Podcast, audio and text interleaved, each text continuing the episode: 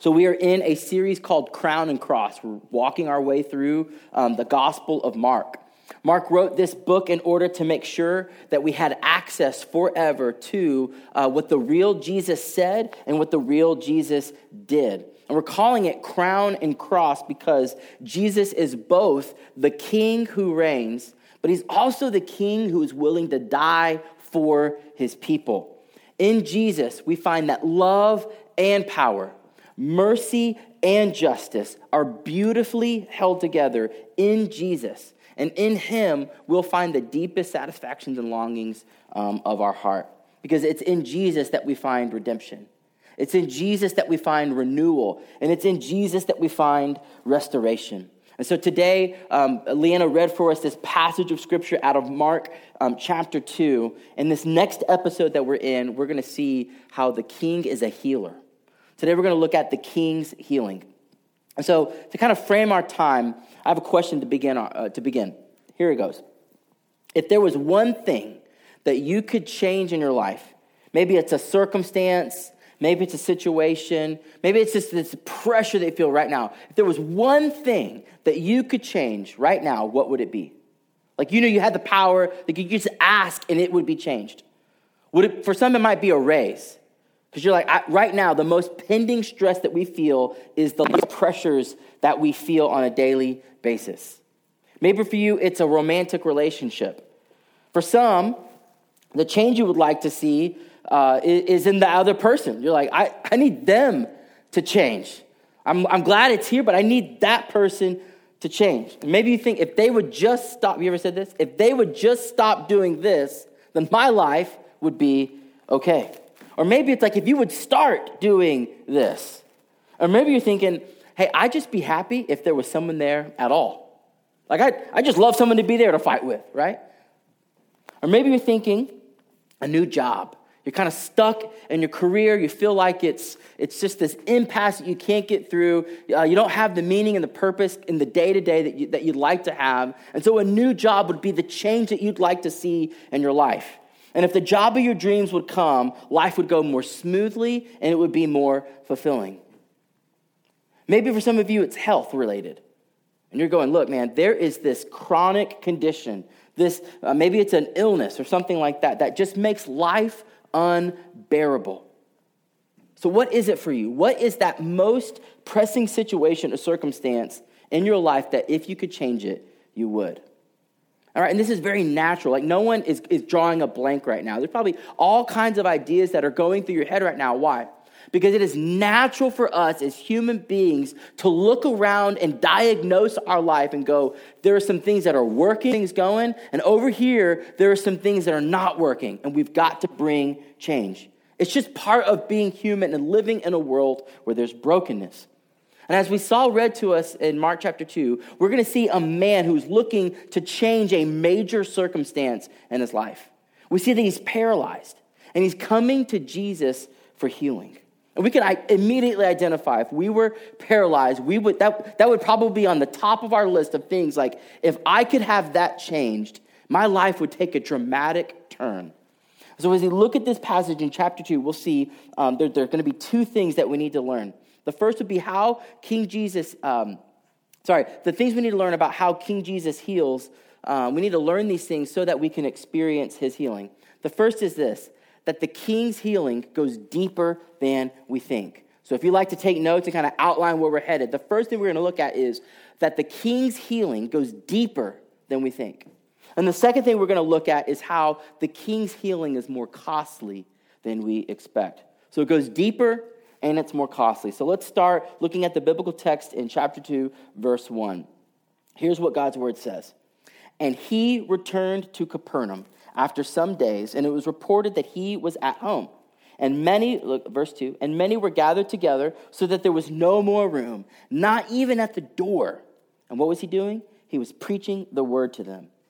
So Jesus, he spent most of his life in ministry in the region of Galilee, which is just north of Jerusalem. And it was in Galilee, around the Sea of Galilee in Capernaum, that he met his very first disciples. You might remember Peter, kind of a big deal in the Christian uh, uh, story, Christian history. He meets Peter on the Sea of Galilee in um, Capernaum. And in fact, Peter's house becomes their headquarters for their ministry, right?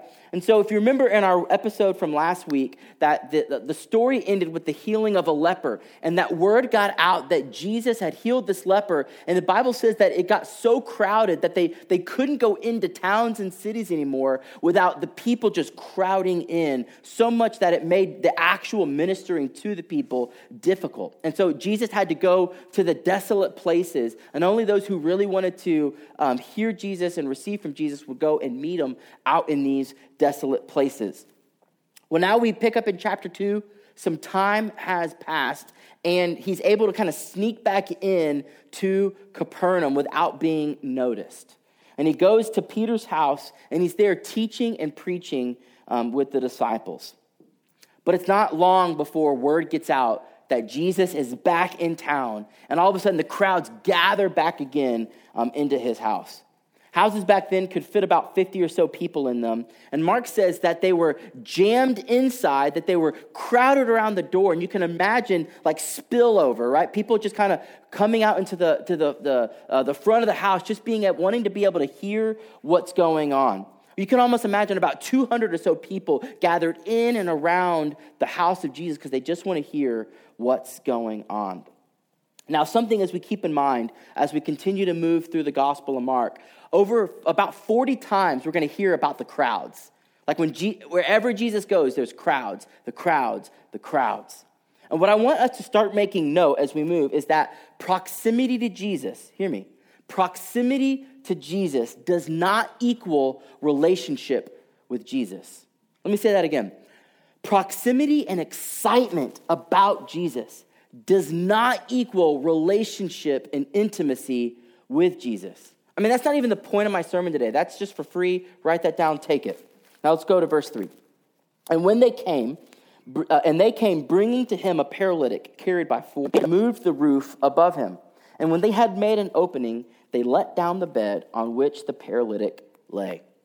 Now Mark is a great storyteller. Listen to what's going on. So we're introduced to this paralytic, right? And, and just like the leper last week, we don't know his name. And like I said before, I think that's very intentional because we have a tendency as humans to reduce people down to their dysfunctions instead of seeing their dignity, right? We will reduce people down to their hangups instead of seeing the human that's behind them. Now his friends, this guy, he's uh, he's paralyzed. He's got these great friends. Um, they catch wind that Jesus is back in, ha- in town. And they've heard these stories that Jesus can bring healing. And so they pick up their buddy. They grab him on a stretcher. We don't even know if this guy is buddy. And they go take him to Jesus. But what happens? There's a problem, right? They're a little bit late to the party. The crowd is already gathered, and they can't get in. I love these guys in this text. These are These are my kind of guys. They're the kind of guys who see obstacles and turn them into opportunities, right? These are the kind of guys that ask for forgiveness instead of permission. Like, these are my dudes, okay? Most houses back then, these commoner houses would have been one story, and they actually would have these roofs that were flat on top. And they would use these roofs, sometimes if it was hot outside, to sleep out there uh, to, so they weren't crammed up in the humid house. Sometimes they would work up there. And what would happen is there'd be this staircase behind the house. And so these guys just go, great, I know what we're going to do. We're going to go sneak around back, go up the stairs, carry our friend up there, and we're going to just let him through the roof. I mean, imagine the scene. They're starting to tear through beam and branch, thatch and mud. I mean, Jesus is mid-sermon. These guys are up top and they start pounding and digging on the roof. Imagine if you're in the room. Like, you hear the first thump, you hear like debris starts falling, and you're like, like I don't want to be underneath that. I mean, I wonder, did Jesus keep on going? He's like, happens all the time. Everywhere I go, people are busting in, right? I mean, imagine the scene. A hole pops open and this head pops down to like look below, right? And you're like, hey, there's a guy, right? And then he he he removes himself, and then all of a sudden, like this pulley uh, system starts coming down, and this guy gets lowered in. Everybody's wondering what's going on. You can feel the desperation of these guys to get their friends to Jesus. They could care less about the awkwardness of the situation.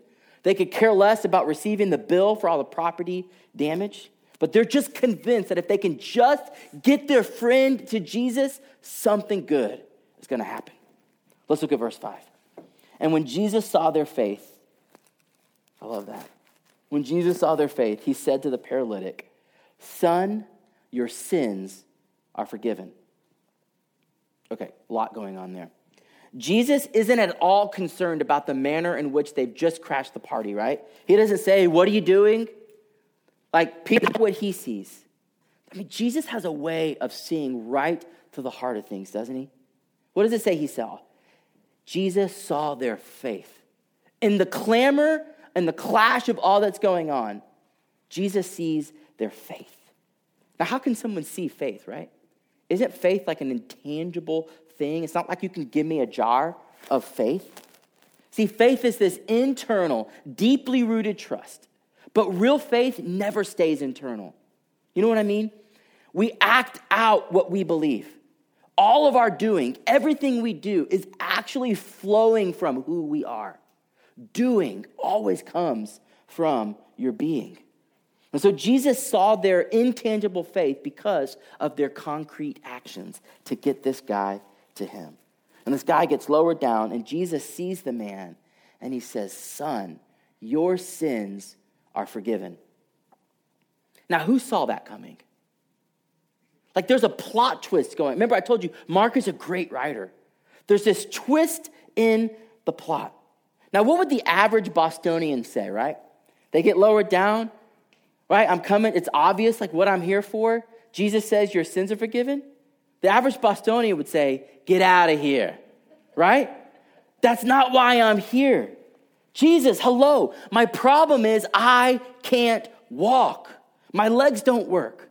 I need you to heal me. Isn't it obvious? Do you think that's what his friends expected? Or even think, Jesus, we don't want absolution. That's not what we're here for. We're here for healing. Jesus, can't you see our friend? And Jesus says, yeah, I do see him, but I can see past his paralysis to his greatest need. See, Jesus is going deeper than we think. Jesus is going deeper than we would expect him to. And how does he do it?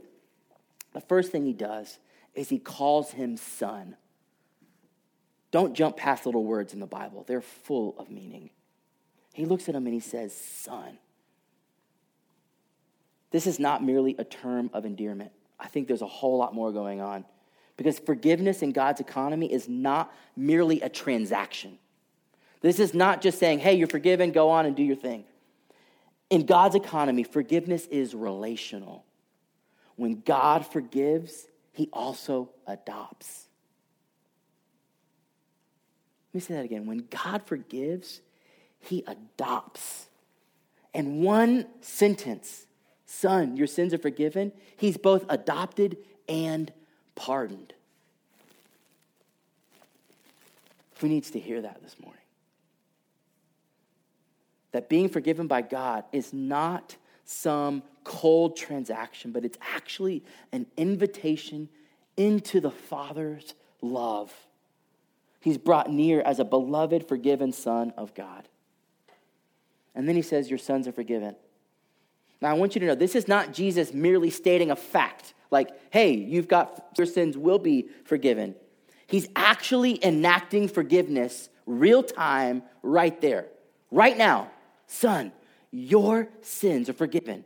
It's happening right now. He is performing a speech act. It's like when a, a, a, a pastor says uh, to a couple, "I now pronounce you husband and wife." Like, something happens in that moment. Samuel and Denise, you're going to do this, what, in a week, right? Seven days, who's counting? In seven days, someone is going to perform a speech act and say, "I now pronounce you." Before that moment, good friends, excited about each other. In that moment, husband and wife. In that moment, Jesus performs a speech act and says, "Your sins are forgiven right now." And you may be thinking, but what about the paralysis? Like, Jesus, do you see that he's also paralyzed? But it's not that Jesus doesn't see his paralysis. He certainly does. But Jesus wants to take him deeper than he first thought, or even deeper than he knew to ask. You see, we often only see problems on the surface. But Jesus knows that the heart of the problem is the problem of our heart.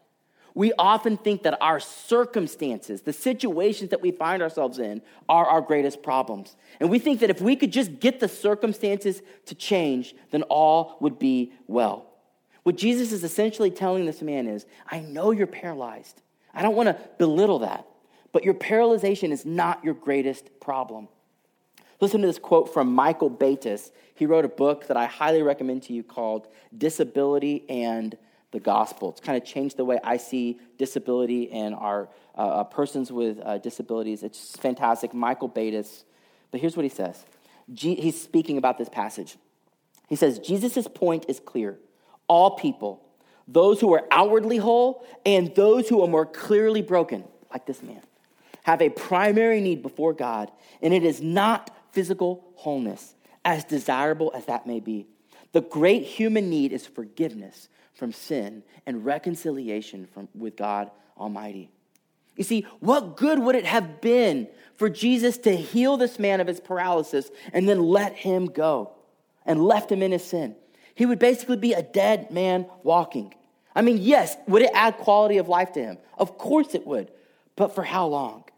What Jesus is saying to this man is, your sickness, your situation, your circumstance is not your deepest problem or even your most immediate problem. And if we take Jesus seriously here this morning, he's saying that your circumstances, the things that were floating around in your head at the beginning, those aren't your greatest problem. Your greatest problem is sin.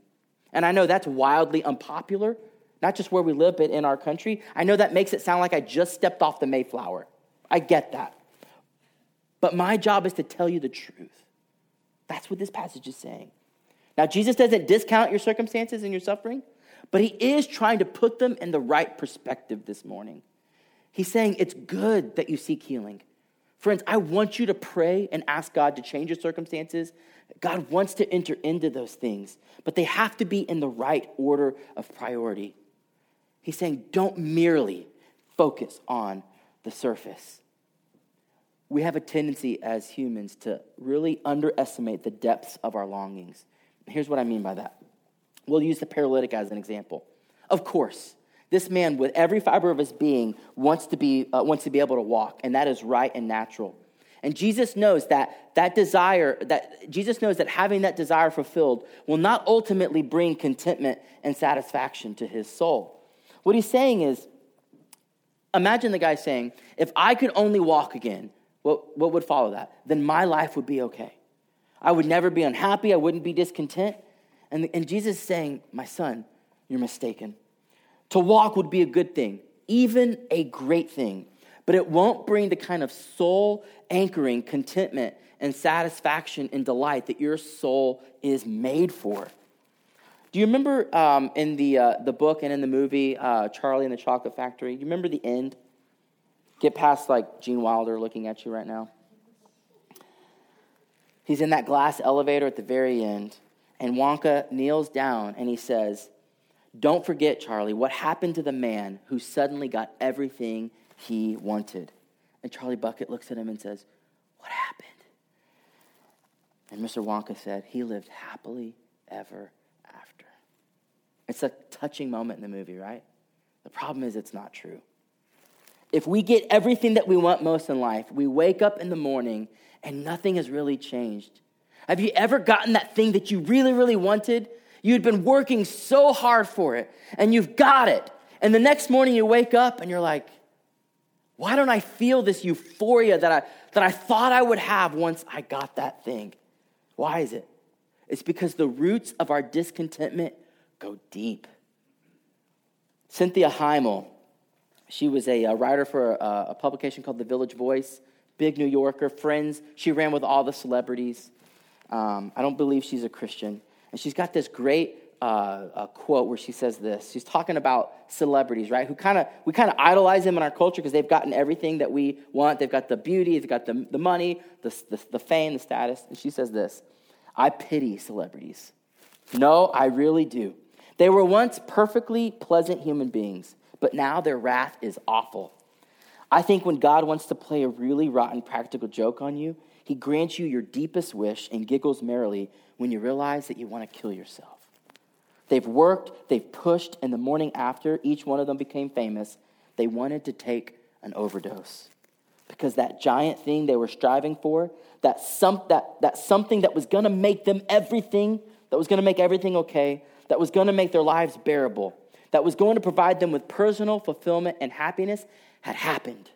The disillusionment turned them howling and insufferable. What is she saying? She's like, these people have pushed for every dream that America has to offer you, and they got it. And in the morning, guess what? They were still them. And that deep discontentment, that longing in the soul was still aching. And they're like, I, I, there's nowhere else to go. I've gone to the very top, and still my soul is unsatisfied. Look at me. When we diagnose our life, we don't go deep enough. Jesus is saying your discontentment and your discomfort and your despair go deeper than your paralysis. So what is your what is our paralysis? What is that thing that you want removed? Or what is that thing that you want added that you think, if I got this, I would then be satisfied? If this happened, I would finally be content. Everything would be okay. I'd finally feel significant. I'd be safe. I'd be someone. What is that thing for you? One more quote. One of my favorite authors, C S. Lewis, has a children's series called The Chronicles of Narnia. Pretty familiar with it. In the fifth book, this one doesn't get a lot of airplay, so I like to bring up the more obscure. In The Voyage of the Dawn Treader, okay, there's this preteen named Eustace. And this, this guy is just a brat. There's not another way to say it. Everybody hates him, and he hates everybody, okay? He's selfish. He's mean. No one can stand him. And at one point in the story, um, Eustace, the, the, the Dawn Treader pulls into this island, and Eustace sneaks off, and the boat kind of leaves, right? They, they're kind of like, oh, Eustace isn't here? Let's go, right? And he finds this cave filled with treasure, rubies and gold and sapphire, right? And he's like, I have just scored. And he says, I'm rich. Right? And he starts just daydreaming about all the things he's going to do with his money, how he's going to use it to take revenge on the people who have hoodwinked him, the people who've been mean to him. He thinks about all the ways he's going to take that treasure and spend it on his own pleasure. And he's like daydreaming about all this, and he falls asleep on top of all his treasure. And he goes to sleep with all these greedy, dragonous kind of dreams. And when he wakes up, kind of looks at himself, and he realizes he's actually become a big, horrible, ugly dragon. And there's no going back. This isn't a costume. It's like taken over. It's like skin deep. And as he starts to realize, like, I'm a dragon now, he realizes he can't go back to his old life. He can't get back on the boat because they're not going to know it's him. They're going to see this dragon and try to attack him, right? And he, so he's, he gets depressed, and he's basically given up hope. When Aslan, the lion, shows up. Aslan meets with him, and he takes him to this clear pool of water, and he basically tells him, Eustace, take off the dragon skin and jump into the water. And so he at first thought that wasn't even possible, but he starts to gnaw and, and claw at the scales, and things start kind of moving off, and he's really able, he's able to pull off the dragon skin. But to his terrible disillusionment, he realizes, underneath, he's still a dragon. There's another layer. And so he starts clawing and fighting at it again and gets a second one off and looks underneath and goes, I'm still a dragon. And he tries a third time. He's out of breath. He sits down and gives up hope. Finally, the lion, Aslan, comes to him and says, I think you're going to have to let me do it. And so here is Eustace's words, kind of just set it up, as he describes what happened to him in that moment. He's now explaining this to the friends back on the boat, and he says this, I was afraid of his claws. I can tell you, but I was pretty nearly desperate now. The very first tear he made went so deep, I thought it had gone right into my heart. And when he began pulling the skin off, it hurt worse than anything I've ever felt. And he goes on to say, well, Aslan, he just pulled that beastly stuff right off. Just as I thought I had done it myself the other three times, although before it hadn't hurt. And there it was, lying in the grass, ever so much thicker and darker and more knobbly looking than the others had been. And then he threw me in the pool. It smarted like anything, but only for a moment. What is Lewis trying to depict for us? He's saying that real healing comes when we let Jesus go deep with his claws, right to our heart, and change us from the inside out. Jesus is ultimately saying, look, I am not going to play that rotten joke on you where I give you everything that your surface-level dreams have ever desired. I'm not just going to heal your body. I'm going to heal your heart. That's what Jesus is saying to this man. All right, we'll pick up speed. Let's look at verse six. Jesus goes deeper than we might think. The second thing is this, this healing is more costly than we would expect. Look at verse six. Now some of the scribes were sitting there questioning in their hearts, why does this man speak like that? He is blaspheming. Who can forgive sins but God alone? You see, these scribes who are hearing Jesus teach, they're experts in the law. And you know what? They're actually not wrong. Only God can forgive sins. And so their theology is spot on. Because the only reason God can forgive sins is ultimately because he's the one who's been sinned against. So think about it this way. See Sean there in the back, one of the nicest guys I've ever met in my life. Let's say Sean punches Jeremy over here, okay? Now, Sean would never do that. That's why I picked him. If I said I punch him, you might go, eh, debatable. Sean would never do that, so that's why he's good for an example, okay? So let's say Sean punched Jeremy in the face. And then I walk over there and I go, hey, Jeremy, I forget, like, I, I, I you know, or I go over to Sean, rather, and I say, Sean, I forgive you. Now, what's Jeremy going to think? Uh, hello, like, bleeding. Uh, you can't forgive him. Like, if anyone can forgive him, it's me. I'm the one who got punched in the face because he was the one who got sinned against. He's the one. Jeremy is able to forgive Sean, not me. I'm just in, like a bystander. I watched the whole thing, right? So they rightly understand every sin committed is actually an offense to God. So only God can forgive sins. That's common sense. So when Jesus says, son, I forgive you, they start to question. At best, it's puzzling. At worst, it's blasphemy. Okay, blasphemy is not just using Jesus' name or God's name as a cuss word, okay? Blasphemy is when you stand in the place and say, I am God. And so they begin to question because they need to go and get that forgiveness. And here's how it worked. You'd have to make a pilgrimage to Jerusalem. You'd have to go to the temple and see the priest and give the right prescribed sacrifice. And then, and only then, if you followed the law perfectly, the priest could say, God forgives you. That's how it worked. It was God who pardoned you. The priests were just the mediators. But they're in Capernaum.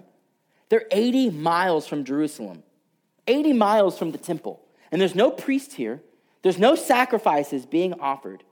And yet far away from Jerusalem and far away from the temple, without any ancestry in the tribe of Levi making Jesus a legitimate priest, lacking all sacrificial blood to display to God, Jesus forgave the paralytic's sins with just a mere speaking of a word. Only God can say, you're forgiven. So do you know what Jesus is claiming? What he's really saying is, all your sins have actually been against me. Everything you've ever done was actually against me. Now, who is the only person who could possibly say those things? It's God himself.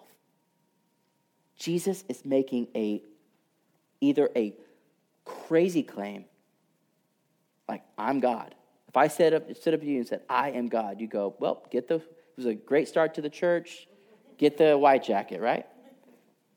He's either crazy or he's telling the truth, right? He's claiming to be God. He's claiming to be the Lord next. So immediately, Jesus, perceiving in his spirit that they questioned within themselves, he said to them, why do you question these things in your heart? Which is easier to say to the paralytic, your sins are forgiven, or to say, rise up and take your bed and walk? So Jesus has just claimed to be God. What does he do next? He hears their inner thoughts. Who is the only one This is not Jesus being savvy, right? Some of you in this room are savvy. You can walk into a room and you can kind of read the temperature. You can kind of see what's going on. Some of you are excellent poker players. You can just read the room. That's not what Jesus is doing here. He is hearing their inner thoughts. He knew the questions they were asking in their hearts. Who is the only one who can do that? It's God himself. And so Jesus addresses them and he poses a question. And he says, what's easier, to say to this man, your sins are forgiven, or to say, rise up and walk? Now, at first glance, it might seem that it's easier just to say the words, your sins are forgiven, right? Because there's nothing to, like, no one can know if it's actually happened or not. It's impossible to prove or disprove. So it's harder to say, take up your bed, like to the paralytic, to actually heal him and let him go and walk. Because if he says to the man, rise up and walk, and he just lays there, what happens? Everybody knows you're a fraud. All this authority and power that you've said you have is found wanting. Now, these guys are still reeling from the fact that Jesus just heard their, like, inner questions. Like, I'm sure the question just, like, went past them. They're like, wait a second, you, you heard that? Did you did you talk out loud? Did you, who said, like, how did he hear that? But before they can even process the question, Jesus says, but so that you, look at verse ten, that you may know that the Son of Man has authority on earth to forgive sins, he said to the paralytic, I say to you, rise, pick up your bed and go home. And immediately he rose and picked up his bed and went out before them all. So all there were amazed and glorified God, saying, we have never seen anything like this. So Jesus, just to put his money where his mouth is, to prove everything he's been saying is true, he actually heals the man. Like, what I find so amazing is not just that, like, he restores to him his ability to walk. I mean, if you've ever, like, had surgery on your legs or been up, like, you know, after, like, a week, the atrophy that happens, right? He doesn't just restore feeling to his legs. He restores him completely. This guy who hasn't walked in who knows how long now has the, uh, his body knows how to walk. His body has the strength to walk. All the ligaments, all the muscles, all the bones, with the, working in perfect harmony with his brain, know how to walk. A miracle has happened. So to prove that he has authority to forgive sins, he heals this man. Access to forgiveness for so long seemed so far off. And in this moment, it's brought near to this man. And all watching this should have walked out going, forgiveness, it's available and it's near. And I think Jesus is the one to give it. It should result in joy and celebration for all who were there. And for many it did. But others, it produced grumbling and dissatisfaction in their heart. What we see here at the end of the story is that Jesus not only cares about his heart and his forgiveness, but he also cares about surface healing. And what this man gets is a taste of what's to come for all of us in the kingdom when we will be fully and totally and completely restored. Now, in the wake of this healing, we need to ask, we need to uh, rethink about that question that Jesus asked. Because remember, he said, which is easier to say to this man, your sins are forgiven, or rise up and walk? And again, like we said, on the surface, it seems like the answer to the question is, well, of course, it's easier to say your sins are forgiven, right? We already talked about that. But there's another layer to this. In actuality, it's going to be much harder for Jesus to forgive his sins. It will be very, very costly. In other words, right now, we have this pointing to the cross. As we think about this question again, it's easier to say, yes, your sins are forgiven. But what does it actually take to forgive sins? You see, at this point in Mark, the shadow of the cross starts to fall on this book. And every passage that we come to is going to grow increasingly more and more dark, increasingly more and more grim, as Jesus starts to explain and show that the Son of Man will have to suffer. That forgiveness that was so easy to say will be much harder to enact. So how does Jesus enact forgiveness? We see a beautiful picture of it here. Remember, before you had to go to the temple to get healing and forgiveness. What happens here? Jesus is the new and better temple. He's not, in the old days you had to go to the temple. With Jesus, the temple comes near to you. In the old days, you had to have a mediator. You had to have a priest who made sure that you followed everything perfectly. You had to come from this lineage of the tribe of Levi. But Jesus is the new and better priest who comes from a far greater lineage than the tribe of Levi. He is God himself. And in the old system, you had to find a blameless and perfect, spotless lamb to sacrifice. But now Jesus says, I am the new and better sacrifice. I offer my pure blood, at, which is of infinite worth at ultimate cost. Isaiah fifty-three captures what I'm trying to say really poetically and beautifully. This is what he says. All we like sheep have gone astray. That's every one of us. We have turned everyone to his own way. But the Lord God has laid on Jesus the iniquity of us all. But he was wounded for our transgressions. He was pierced for our iniquities. Upon him was the chastisement that brought us peace, and with his stripes we are healed. So how does Jesus enact forgiveness? He stands in our place. He steps in. The punishment that was due us, the stripes that were supposed to be on our backs, he said, I'll take every single one of them. He paid the price that we should have paid but never could. Don't you see? His healing goes deeper than we know to ask, but at the same time, it's a costly healing. It doesn't cost us anything, but it cost Jesus everything. So how do we apply a text like this? Hopefully God has been stirring in your heart as we've walked through this text and some of those situations and circumstances that were brought to mind before. Um, As you're thinking about those things and going, how do I balance that? How do I balance these situations and circumstances that I want to change with the fact that I need forgiveness? I hope that you're willing to let Jesus do the deeper work of healing so that our contentment and our meaning and our joy be anchored to something that is not fleeting, like our circumstances and our sufferings, that it can be anchored to Jesus himself.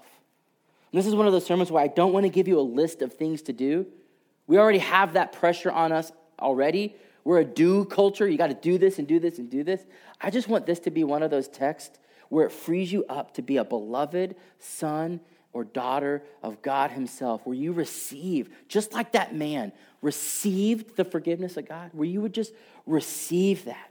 Let that start anchoring down into your soul. Let that be the, the anchor that weights you down and pushes out the, the, the priority of all those other life circumstances. This is a text about letting God do work on our heart. This is a text where we let him take the dragon skin off. Let him do the work of surgery. So if I could get just one to-do item would be create space in your in your week to do some of that soulful prayer this week where you will ask, God, what are the situations and the circumstances in my life that I have given ultimate priority, where I put them as the primary place of my thought and prayer life? And let God be the one to start doing the work of healing. For some, you need to re- like for some of you, you've received that forgiveness, and this week will be a, a, just a good soul care week where we get our priorities back in line. For some, you need to receive forgiveness for the first time. Like this is the first time you've been brought in, maybe by your friends, like the paralytic, and you need to just receive that forgiveness to be adopted and pardoned in one sentence. Let me pray.